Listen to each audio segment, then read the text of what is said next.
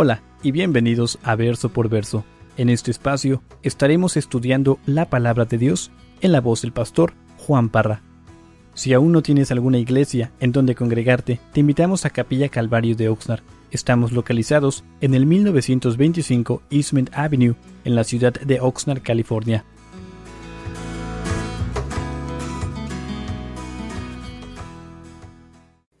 Éxodo capítulo 18. Dice el verso 1. Oyó Jetro, sacerdote de Madián, suegro de Moisés, todas las cosas que Dios había hecho con Moisés y con Israel su pueblo, y cómo Jehová había sacado a Israel de Egipto. Y nos detenemos aquí. Un verso. Oyó Jetro, sacerdote de Madián, suegro de Moisés, todas las cosas que Dios había hecho con Moisés y con Israel su pueblo y cómo Jehová había sacado a Israel de Egipto. El capítulo 18 abre con la palabra oyó. Y si tú eres como yo, vas a leer esta porción, este verso, y te vas a ir de paso. Y, típicamente no, no, acostumbrar, no acostumbramos detenernos en ciertas palabras y ver el significado de, de la palabra que estamos viendo. Hermanos, esta palabra ah, tiene mucho significado. A mí me gusta usar el ejemplo de que esta palabra está embarazada. Tiene mucho significado. Entonces vemos de que Jetro, ah, el que, el suegro de Moisés, el nombre Jetro significa su excelencia. Entonces su excelencia oyó. La palabra oyó significa oír inteligentemente. Significa oír atentamente. Literalmente significa dar tus oídos. Yo no sé cuántos de ustedes, ah, tal vez cuando vas manejando, porque típicamente cuando manejas es cuando tienes tiempo para platicar con tu, tu amada, tu esposa, tu esposo. ¿Cuántos de ustedes han salido en un viaje o tal vez van de, de, una punta, de, una punta, de la ciudad a la otra y vas platicando con tu cónyuge y estás abriendo tu corazón de una manera apasionada y, y, de repente volteas para ver a tu, a tu cónyuge y te das cuenta de que tu cónyuge ni te está poniendo atención. Está clavada o clavado en el celular, ya sea mandando un texto o leyendo un texto o lo peor, está clavado o clavada en el Facebook. ¿A alguien le ha pasado aquí?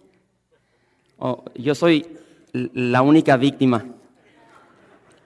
De hecho, me pasó esta mañana. Y le solté el sermón y le digo, mira mi amor, de esto vamos a hablar el día de hoy. ¿Cómo te sientes cuando eso sucede? Como que se agüita uno, ¿no? Bueno, aquí, Jetro, el suegro de Moisés, dice que no estaba en su celular, no estaba recibiendo textos de los madianitas, dice que él escuchó atentamente, dio sus oídos inteligentemente. La pregunta sería, ¿a qué? Y lo dice allí en el verso 1. A todas las cosas que Dios había hecho con Moisés y con Israel, su pueblo.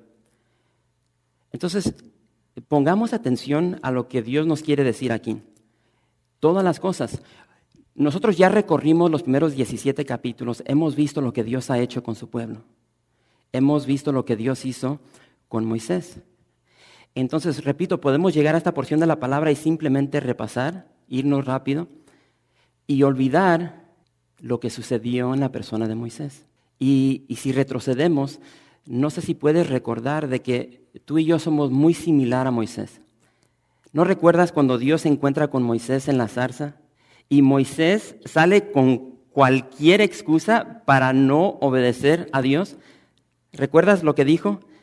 ¿Quién soy yo para que vaya Faraón y saque a Egipto a los hijos de Israel? Y después dice, no me creerán. Después dice, no oirán mi voz. Y después dice, ay Señor, nunca he sido hombre de fácil palabra. Él, le está dando excusa tras excusa a Dios y Dios dice, no, no, no, no, Moisés, no estás entendiendo. Y hermanos, es tan fácil olvidar, es tan fácil ignorar las luchas de Moisés, las pruebas de Moisés, olvidar sus temores, olvidar su inseguridad, olvidar su incapacidad de realmente poder sacar a Israel o al pueblo de Dios de Egipto Si, recuerden, si recuerdan bien, él lo intentó, lo intentó a su manera y fue un fracaso. Incluso le toma la vida a un egipcio y después tiene que huir como fugitivo.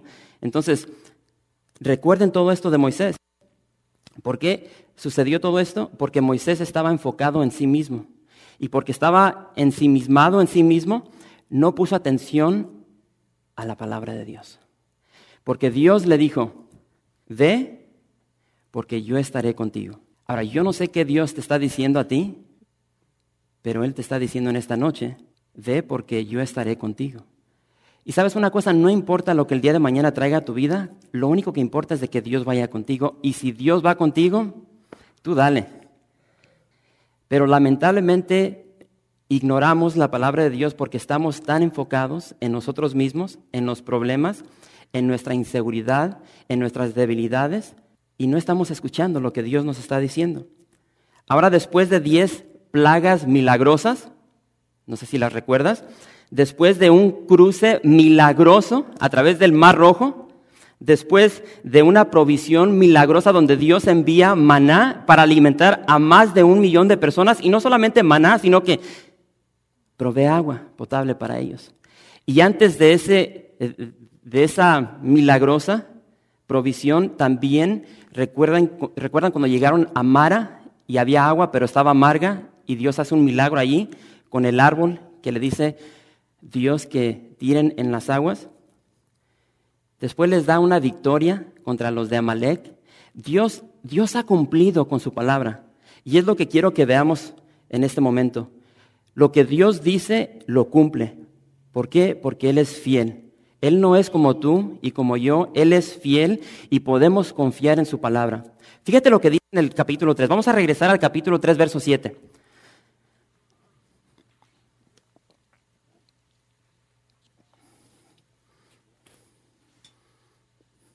Éxodo 3, verso 7. ¿Están ahí? Dice, dijo luego Jehová, bien he visto la aflicción de mi pueblo que está en Egipto, y he oído su clamor a causa de sus exactores, pues he conocido sus angustias, y he descendido para librarlos de mano de los egipcios y sacarlos de aquella tierra a una tierra buena y ancha, a tierra que fluye leche y miel, a los lugares del cananeo, del eteo, del amorreo, del fereceo, del leveo y del jebuseo. Y esto es lo que me encanta de parte de Dios. Hermanos, Dios va a descender para estar a tu nivel. Y en un momento vamos a ver el por qué Dios hace esto. Yo no sé si te has preguntado por qué Dios hace lo que hace en tu vida, pero lo vamos a ver en un momento. Y repito, Moisés, a pesar de sus temores, a pesar de sus inseguridades, a pesar de su incapacidad, él ahora va caminando rumbo, dice la palabra de Dios, a una tierra buena, a una tierra ancha, a una tierra que fluye leche y miel. ¿Por qué? Porque fue obediente. Y, tenemos que entender cuando obedecemos nuestro temor o nuestros temores, se nos van a quitar muchas bendiciones. Si Moisés no obedece a Dios y obedece a su temor, él sigue clavado en el desierto de Madián con su suegro, pastoreando ovejas. Pero porque tuvo fe, confió en Dios, obedeció, ahora va rumbo a una tierra que fluye leche y miel y ahora pastorea a una iglesia de más de un millón de personas. Solo Dios hace esto. Simplemente se sometió a la poderosa mano de Dios y Dios hizo. Dios siempre va a obrar. Vamos a continuar. Verso 7, perdón, verso 2. Dice, y tomó Jetro, suegro de Moisés, a Séfora, la mujer de Moisés, después que él la envió y a sus dos hijos, el uno se llamaba Gerson, porque dijo, forastero he sido en tierra ajena, y el otro se llamaba Eliezer, porque dijo, el Dios de mi padre me ayudó y me libró de la espada de Faraón. Y Jetro, el suegro de Moisés, con los hijos y la mujer de éste, vino a Moisés en el desierto, donde estaba acampado junto al monte de Dios, y dijo a Moisés, yo tu suegro Jetro vengo a ti con tu mujer y sus dos hijos con ella. Y Moisés salió a recibir a su suegro y se inclinó y lo besó. Y se preguntaron el uno al otro cómo estaban. Y vinieron a la tienda. Aquí vemos la reunión de, de, de Jetro, su yerno, pero creo más importante la reunión de esta familia matrimonial, de Moisés ah, con su esposa Séfora. Y, y obviamente aquí como que se nos da un poco de información que no se nos había dado previamente, porque nos damos cuenta de que hubo una separación. Cuando Moisés gana para Egipto, ah, realmente no, no, tenemos todos los detalles, pero sabemos de que su esposa se quedó con su papá. Algunos creen que esto sucedió, no sé si recuerdan esa historia en el capítulo 4 donde Moisés ya va para Egipto y dice que Dios salió a su encuentro para matarlo. Y dice que Séfora tomó una piedra filosa y circuncidó a su hijo y después le dice a Moisés, ¿tú, eres, tú me eres un esposo de sangre. Muchos creen que después de ese evento que Moisés la envió a casa. Algunos creen que, que ella alcanzó a llegar a Egipto y después de Egipto la mandó para atrás con su papá. Pero el punto es de que aquí hay esta reunión y ahora la, la historia se, se, se pone aún más fascinante, dice el verso 8. Dice, y Moisés recuerden, ya, ya están juntos, y Moisés contó a su suegro todas las cosas que Jehová había hecho a Faraón y a los egipcios por amor de Israel, y todo el trabajo que habían pasado en el camino, y cómo los había librado Jehová. Y se alegró Jetro de todo el bien que Jehová había hecho a Israel, al haberlo librado de mano de los egipcios. Y Jetro dijo, Bendito sea Jehová que os libró de mano de los egipcios y de la mano de Faraón y que libró al pueblo de la mano de los egipcios. Ahora conozco que Jehová es más grande que todos los dioses, porque en lo que se ensoberbecieron prevaleció contra ellos. Y tomó Jetro, suegro de Moisés, holocaustos y sacrificios para Dios, y vino Aarón y todos los ancianos de Israel para comer con el suegro de Moisés delante de Dios. Quiero que veamos aquí que dice que, que Moisés contó. Esa palabra significa que Moisés señaló, que Moisés enumeró, que Moisés celebró. También significa celebrar. Moisés, juntamente con su suegro, celebró todas las cosas que Jehová había hecho. Ahora, trata por un momento de visualizar esta historia. Un lugar nuevo que hemos visitado eh, en los últimos dos viajes es un lugar que se llama la Tierra de Génesis. Y este, algunos de ustedes que, que siguen a la iglesia o me siguen a mí o me tienen a mí como amigo en Facebook, vieron los videos donde ah, van los hermanos en, en, camellos. Entonces, este lugar que se llama la tierra de Génesis tiene un solo propósito y ese propósito es de darle a todos los visitantes, a los peregrinos, el sentir de lo que era la hospitalidad en el tiempo de Abraham. Entonces, desde el momento que tú llegas a ese lugar, te atienden con una hospitalidad increíble. Te dan la bienvenida, después te suben a esos camellos y te llevan a la tienda supuestamente de Abraham. Sale Abraham, te recibe, te está dando comida hasta que la panza se te infla y ya no puedes más y entonces te siguen trayendo comida. Y algo que te dicen ahí es de, si tu plato está vacío, significa que quieres más. Entonces, tú le das y te traen, tú le das y te traen. Y luego te dan el café más rico de todo el mundo. Te están demostrando una hospitalidad increíble y te sientan en unas mesitas como de este tamaño, tal como si fueran el tiempo de Abraham de Moisés. Y estás adentro de una tienda y, y la tienda está cubierta con pieles de animales, tal como lo fuera en el tiempo de Abraham de Moisés. Entonces puedes visualizar esta, esta reunión, están sentados alrededor de una mesita y Moisés está emocionado por todo lo que Dios ha hecho y, ahora yo me puedo visualizar tal vez más de lo que sucedió. De hecho, el viernes llegó una hermana y me empezó a contar lo que Dios había hecho a través de, de este viaje que hizo a Israel de lo que Dios hizo allá, pero también lo que hizo aquí cuando regresó. Y tal vez no se dio cuenta, pero me repitió lo mismo como cuatro veces de, lo emocionada que estaba. Entonces puedes visualizar a Moisés contándole a su suegro todo lo que Dios hizo con todas las plagas, el cruce, el maná, el agua, los amalecitas. Entonces eso es lo que está sucediendo aquí en esta carpa y es algo increíble. Familia, quiero que tomes un momento.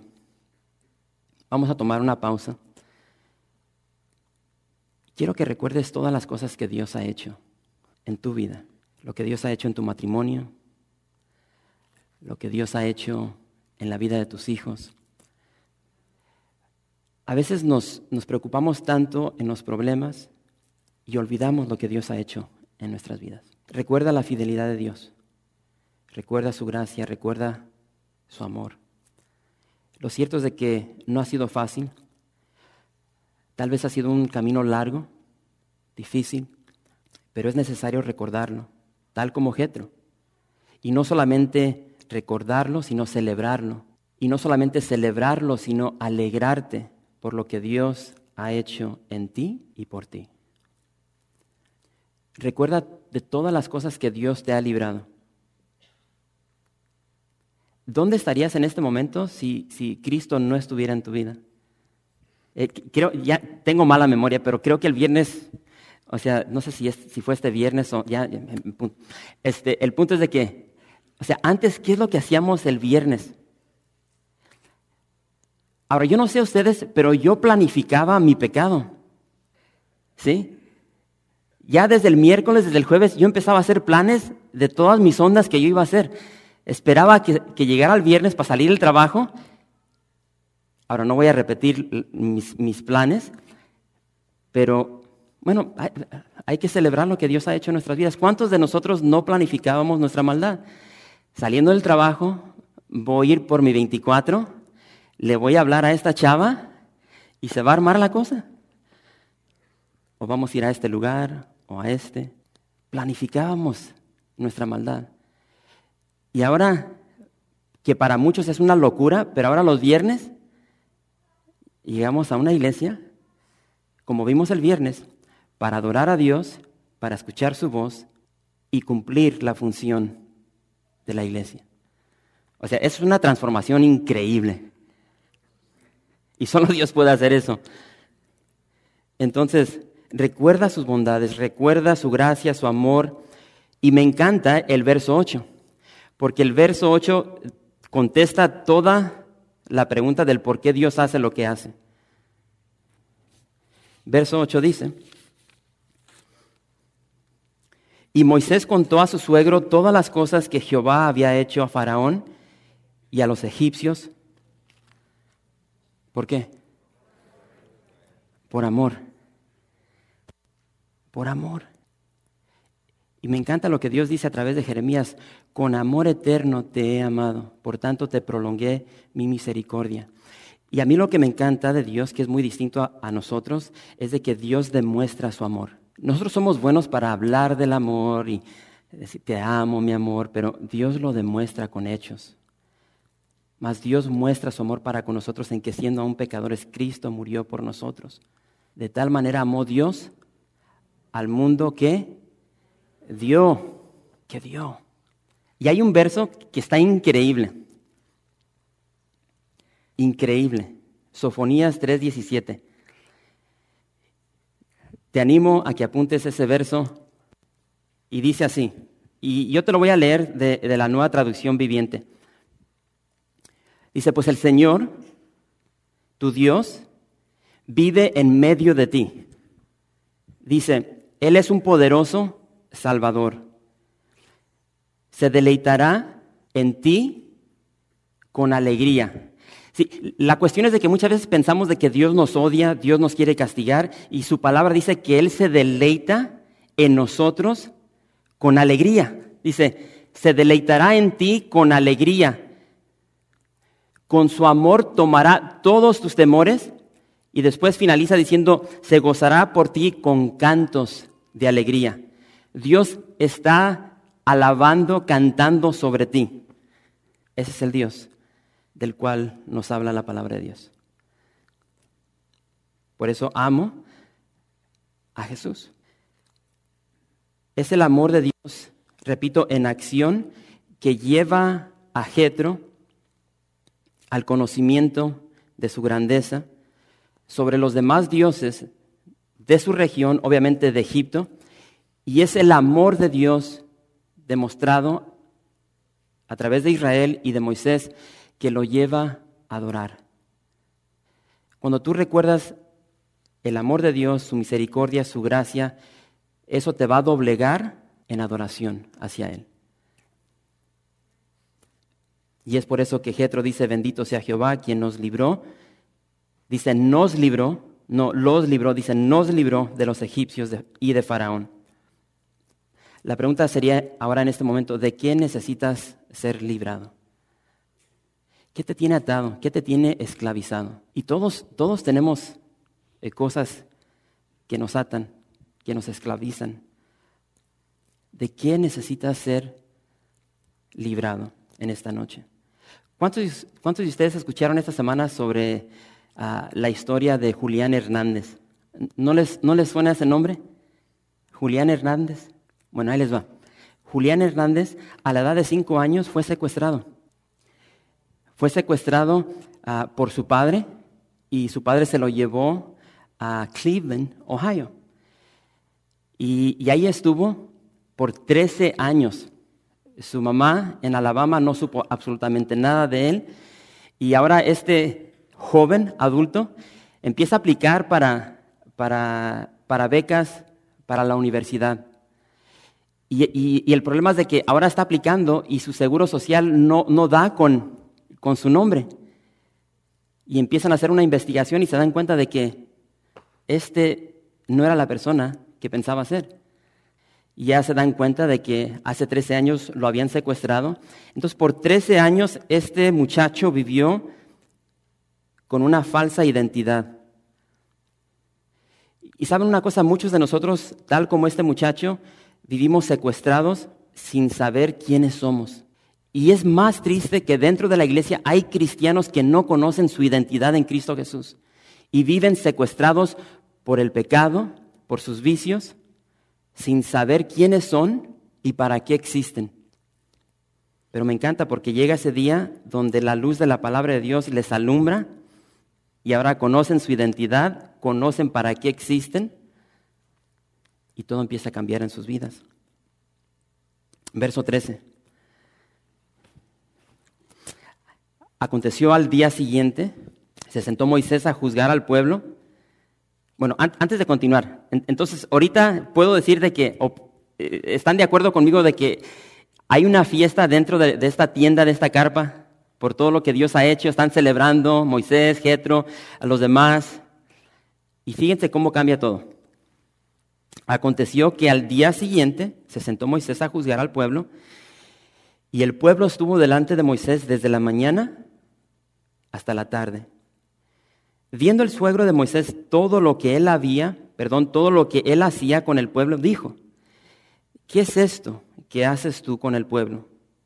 ¿Por qué te sientas tú solo y todo el pueblo está delante de ti desde la mañana hasta la tarde?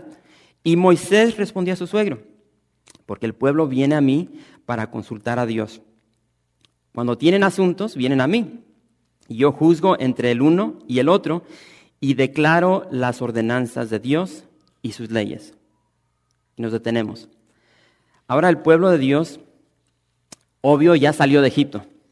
Entonces lo que quiero que, que recordemos es de que estamos hablando de más de un millón de personas. Trata de visualizar cómo se ve eso. Tal vez somos 200 aquí en esta noche. ¿Has visto tú en tu vida a una multitud de más de un millón de personas? Imagínate cómo se vio esto para Moisés. Y, yo siempre he dicho de que la iglesia es una familia, de hecho lo hablamos este viernes. Eh, la iglesia es una familia y como toda buena familia tiene sus ondas. En cada familia va a haber problemas, va a haber roces, va a haber conflictos y lo hay dentro de la iglesia. No hay una iglesia que no tenga roces ni conflictos. Y siempre hay problemas. Ahora imagínate cómo se ve No una iglesia de 200, de 1000, a una iglesia de 10 mil, una iglesia de un, más de un millón y están llegando a Moisés con sus quejas, con sus problemas, que esta hermana me mira mal y que... y, recuerda, ellos no viven en casas, están viviendo en tiendas, hermanos quejándose, no, pues aquel hermano ronca, no deja dormir y, y están llegando a Moisés. Entonces, eh, eh, ¿puedes ver esto? Después de que ellos están, después de que Jetro celebra lo que Dios hizo para traer al pueblo hasta ese momento, ahora Jetro se queda asombrado, diría yo, asustado cuando ve esta onda que está haciendo Moisés. Y me encanta porque Moisés, perdón, Jetro le hace dos preguntas excelentes. Dos preguntas que creo que todos nosotros nos debemos hacer. La primera le dice, Moisés, ¿qué estás haciendo? La segunda, ¿por qué lo hace solo? Estas dos preguntas hacen hincapié en las prioridades de Moisés. Si tú te pones a pensar en las cosas que tú haces y las comparas con las que no haces, te vas a dar cuenta de, de que lo que haces es lo que es importante para ti, es lo que valoras, es lo que anhelas. Nuestro servicio a Dios, como vimos el viernes, debe ser motivado por amor debe ser motivado por agradecimiento. Obviamente Moisés ahora se sienta y él empieza a juzgar al pueblo y él está sirviendo al pueblo. Bueno, primero sirve a Dios y después al pueblo y él está sirviendo al pueblo por amor y por agradecimiento. Porque tienes que recordar de que también Moisés fue librado de Egipto. No solamente el pueblo de Dios. Él forma parte del pueblo de Dios. Y no solamente eso, sino que Dios le demostró gracia y misericordia al perdonarle la muerte de un egipcio. Entonces Moisés está sirviendo por amor, por agradecimiento. Son dos buenas preguntas que se le hace a Moisés, su suegro. Pregúntate tú en esta noche, ¿qué estás haciendo? ¿Qué estás haciendo y por qué lo haces solo. Quiero leerte esta porción tal como lo dice la NTV. Y lo dice así. Moisés, ¿qué logras en realidad sentado aquí? ¿Por qué te esfuerzas en hacer todo el trabajo tú solo? Y me encanta la respuesta de Moisés. Y es, es la misma respuesta, creo yo, que todos aquí contestaríamos si estuviéramos en las sandalias de Moisés. ¿Y qué es lo que dice? Porque el pueblo viene a mí. Ellos vienen a mí, entonces yo les tengo que servir. Hermanos, los quehaceres de la vida siempre van a llegar, siempre van a caer sobre tus faldas. Siempre. Así como baja, o más bien, así como sube y baja el sol diario, diario van a llegar a tu vida los quehaceres. Entonces, sobre ti y sobre mí cae la gran responsabilidad de distinguir entre lo urgente y lo importante. Y si tú no puedes distinguir entre los dos, vas a tener un problemón. Tenemos que aprender a distinguir entre lo urgente y lo importante. Porque lo urgente siempre está delante de ti, siempre. Tu trabajo. Tú tienes que darle a la chamba porque si no, ¿qué va a pasar? Cada semana te va a llegar un bill. Te, va a llegar el bill de, la luz, del cable. Vas a necesitar cargar tu carro con gasolina. Si tienes hijos, tienes que alimentar. ¿Sí? Libras una semana, llega la otra, ahora, ahora te llegó el, tienes que pagar el celular. Ahora tienes que pagar X bill que te llega. Después llega la renta o el pago de tu casa. Después te llega la aseguranza del carro. Tienes que pagar el carro. Comida. Semana tras semana van a llegar estas urgencias y tú tienes que estar al tanto de ellas. Y después cuando tienes un poco de, tiempo van a llegar tus amistades y, esas amistades van a, van a ser invitaciones urgentes. Después llegas a casa y que, si eres como yo, llegas a casa tal vez fatigado, cansado y como que el sofá es un imán porque llegas y te sientas y no te despegas. Y empiezas con la tele. Y para cuando te das cuenta ya llevas una hora, hora y media, o tal vez no es la tele, tal vez ya es el teléfono, te clavas con el teléfono y estás allí ¿Cuánto tiempo pasas en la tele, en el celular? Las cosas urgentes. Y porque nos preocupamos por las cosas urgentes, olvidamos las cosas importantes, como pasar tiempo con Dios, hablar con Dios, escuchar de Él, pasar tiempo con nuestro cónyuge, pasar tiempo con nuestros hijos. ¿Cuándo fue la última vez que saliste con tu esposa o tu esposo, tú solito, o sea, los dos solos, a cenar, a platicar, a tomar un café? Hay parejas que llevan meses, años sin salir en una cita amorosa con su pareja, porque están bien clavados en su trabajo, porque uh, es muy importante, y se enfocan tanto en, en, la urgencia que no se dan cuenta que las cosas importantes se están desbaratando. Su relación con Dios, su relación con su pareja y con sus hijos.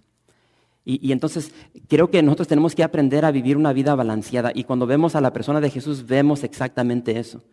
Y a mí me encanta la historia de Jesús cuando Jesús está haciendo la obra del Padre. Y le llegan las noticias. ¿Y qué es lo que le dicen? Señor, al que amas está enfermo. ¿Saben de qué historia estoy hablando? De Lázaro. Señor, eh, eh, tu, tu camarada, tu amigo está enfermo. Cáile, vente, te necesitamos. ¿Y qué es lo que hace Jesús? Dice que se espera dos días. Dos días se quedó ahí. Ahora pregunta, ¿era urgente? Era una urgencia.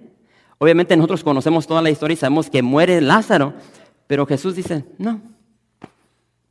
Urgencia, importancia. Yo he venido a hacer la voluntad de mi Padre. Yo existo para glorificar a mi Padre. Todos los llamados de mi nombre los he creado para gloria mía, porque de Él y por Él y para Él son todas las cosas, a Él sea la gloria por los siglos. Amén. Jesús dice, urgencia, importante. Se queda. Cuatro días pasan y ya llega Jesús. Ya, la palabra de Dios dice que Lázaro apestaba. Llevaba ya cuatro días de muerto. Pero ya podemos ver lo importante que es enfocarnos en lo importante. ¿Por qué? Porque a través de esa muerte, ¿qué es lo que hace Jesús? Glorifica a Dios, glorifica a su Padre. Y, en el capítulo 17 de Juan, ahí ves lo que Jesús, cuando está teniendo comunión, está orando al Padre. Me encanta lo que Jesús dice. Él dice lo siguiente, yo te he glorificado en la tierra. Esta es la oración de Jesús hacia su Padre. Yo te he glorificado en la tierra, he acabado la obra que me diste que hiciese. Jesús sabía bien a qué había venido a esta tierra. Y en esta noche vamos a celebrar el por qué.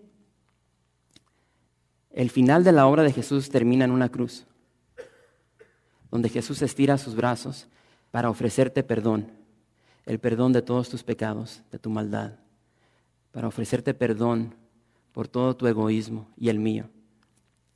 Entonces, el no establecer prioridades correctas y vivir una vida balanceada creo que ya lo conoces, es bien desgastante. Es bien desgastante. Cuando tú quieres hacer las cosas a tu manera, siempre te va a fallar. Siempre sale mal y no glorifica a Dios. Fíjate, verso 17.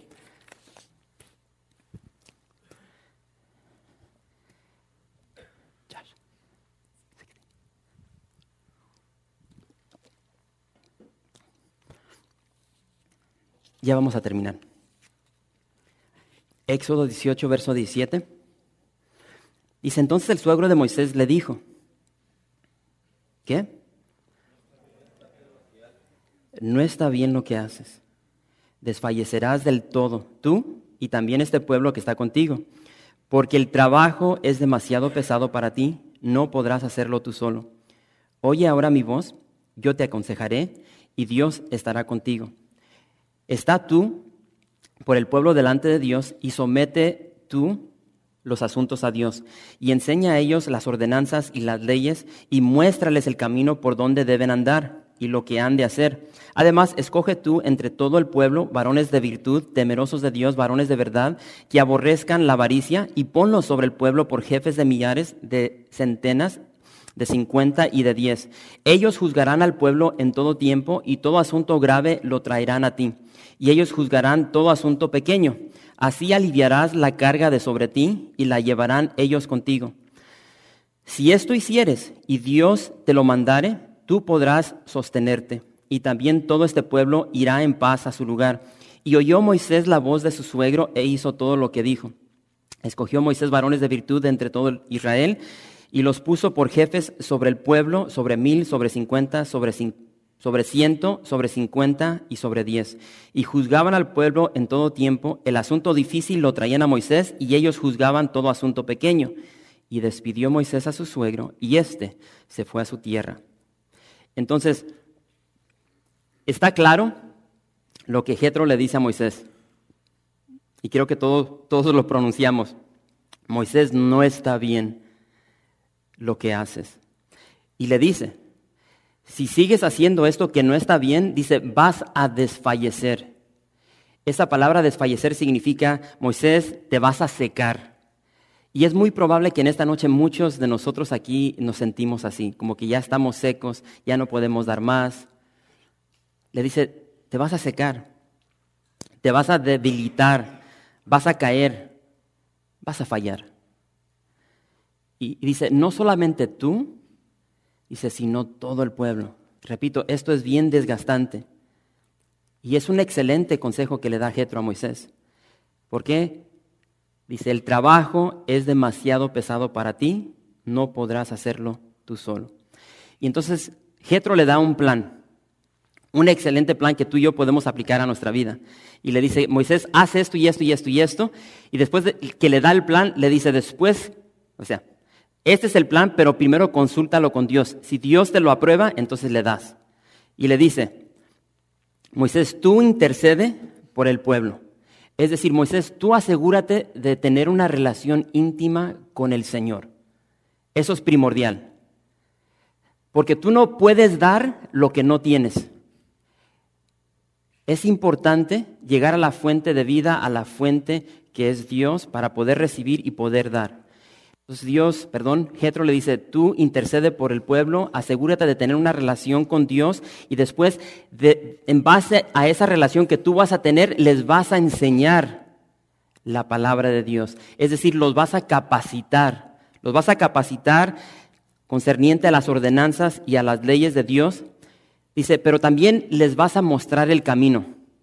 Sí, muchos quieren ser maestros y no quieren vivir lo que están enseñando. Jetro le dice, enséñales el camino. En otras palabras, vive lo que les estás enseñando. Excelente consejo. El de ser hacedores de la palabra de Dios. Después dice, escoge varones de virtud, varones idóneos, temerosos de Dios, hombres que amen la verdad. Y establecelos como líderes sobre mil, sobre cien, sobre cincuenta, sobre diez y ellos van a aliviar la carga que tú tienes. Obviamente, este es un excelente pasaje para poder dar enseñanzas concerniente al liderazgo. Y, tal vez tú estás diciendo, yo no soy líder. Si tú eres padre de familia, eres líder. Tú tienes tu rebañito, tienes tu esposa, tus hijos. Todos, todos somos líderes. Todos tenemos un, una área de influencia en nuestra vida. Hay personas que te van a ver para buscar consejo, para imitarte, te están observando. Entonces, quiero concluir y decirte que tal como Moisés, tal como el pueblo de Dios, Dios te ha escogido a ti. Nunca olvides eso. Ahora, no me preguntes por qué, pero Dios te escogió, así como me escogió a mí. Dios te ha escogido para que tú seas su hijo, su hija. Dios, tal como hizo con el pueblo, tal como hizo con Moisés, te ha rescatado, te ha librado de Egipto, del mundo, de tu maldad, de tu pecado, de las cosas que te tenían esclavizado. Y Dios te ha bendecido más allá de lo que tú te puedes imaginar. Lamentablemente no recordamos las cosas maravillosas que Dios ha hecho. ¿Por qué? Porque estamos bien clavados en las cosas, los problemas que están sucediendo en el presente. Y una de las muchas bendiciones que Dios te ha dado, y repito, lo vimos el viernes, es de que Dios te ha dado el privilegio de poder servirle. Y el poder servirle es, es un mecanismo, es una forma, es un regalo, es un medio, es una oportunidad para que tú puedas demostrar tu amor hacia Dios, pero también tu agradecimiento. ¿Por qué hizo esto Jesús? Porque te ama. Así de sencillo. Con amor eterno te he amado. No hay nada más hermoso que eso. Ahora la pregunta clave sería, ¿qué estás haciendo? ¿Qué estás haciendo con lo que Dios te ha dado? Porque saben una cosa, día tras día tú y yo respiramos el amor de Dios, respiramos la gracia de Dios, respiramos la misericordia de Dios, respiramos el perdón de Dios, respiramos la paciencia de Dios. Y puedo continuar. Y, es, es, una onda de que estamos recibiendo y recibiendo, recibiendo y recibiendo, pero sabes, tienes que exhalar también. Y tienes que compartir de esa gracia, de esa misericordia, de ese amor, de esa bondad. ¿Qué estás haciendo el día de hoy? Dios te da el privilegio de poder servirle. Gracias por visitar calvariooxnar.org. En este sitio web podrás encontrar información fresca cada semana, como los servicios previamente grabados, los cuales están disponibles para ti para que los puedas escuchar en cualquier momento. Estamos seguros que este material será de gran edificación espiritual para tu vida y para tu familia. La visión de Capilla Calvario de Oxnard es ser como Jesús, aprendiendo y viviendo la palabra de Dios.